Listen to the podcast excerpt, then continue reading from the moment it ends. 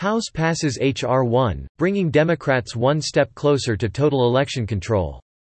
Written by Luis Miguel. Thursday, March 4, 2021.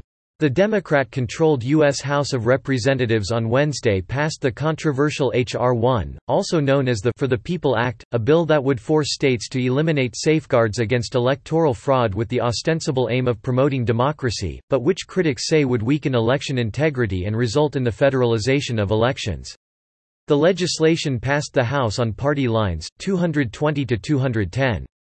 According to a summary of the bill, H.R. 1 expands voter registration and voting access by requiring automatic and same-day registration while limiting states' and localities' ability to purge voter rolls.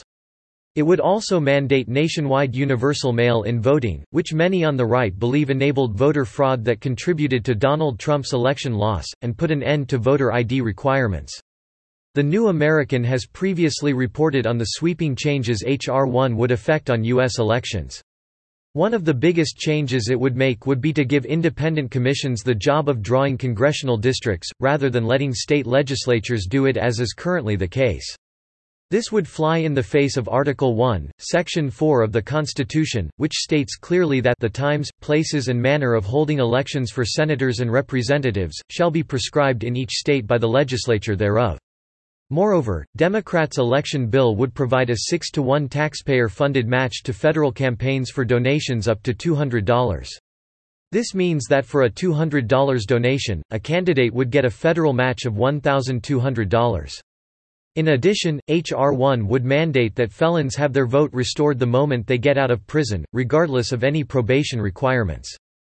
If this bill passes, it puts in all these terrible provisions. Hans von Spakovsky, manager of the Heritage Foundation's Election Law Reform Initiative and a senior legal fellow of the Meese Center for Legal and Judicial Studies, said of the bill during an appearance on Breitbart.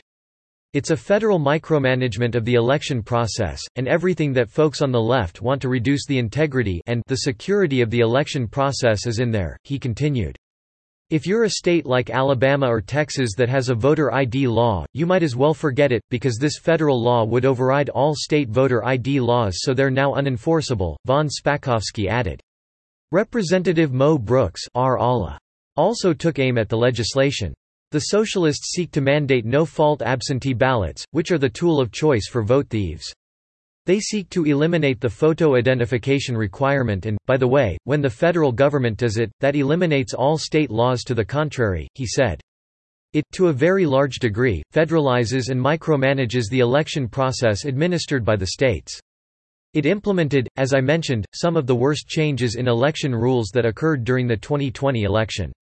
Democrats passed their election reform bill right as Republican states seek to tighten restrictions in order to prevent a repeat of 2020's widespread election fraud.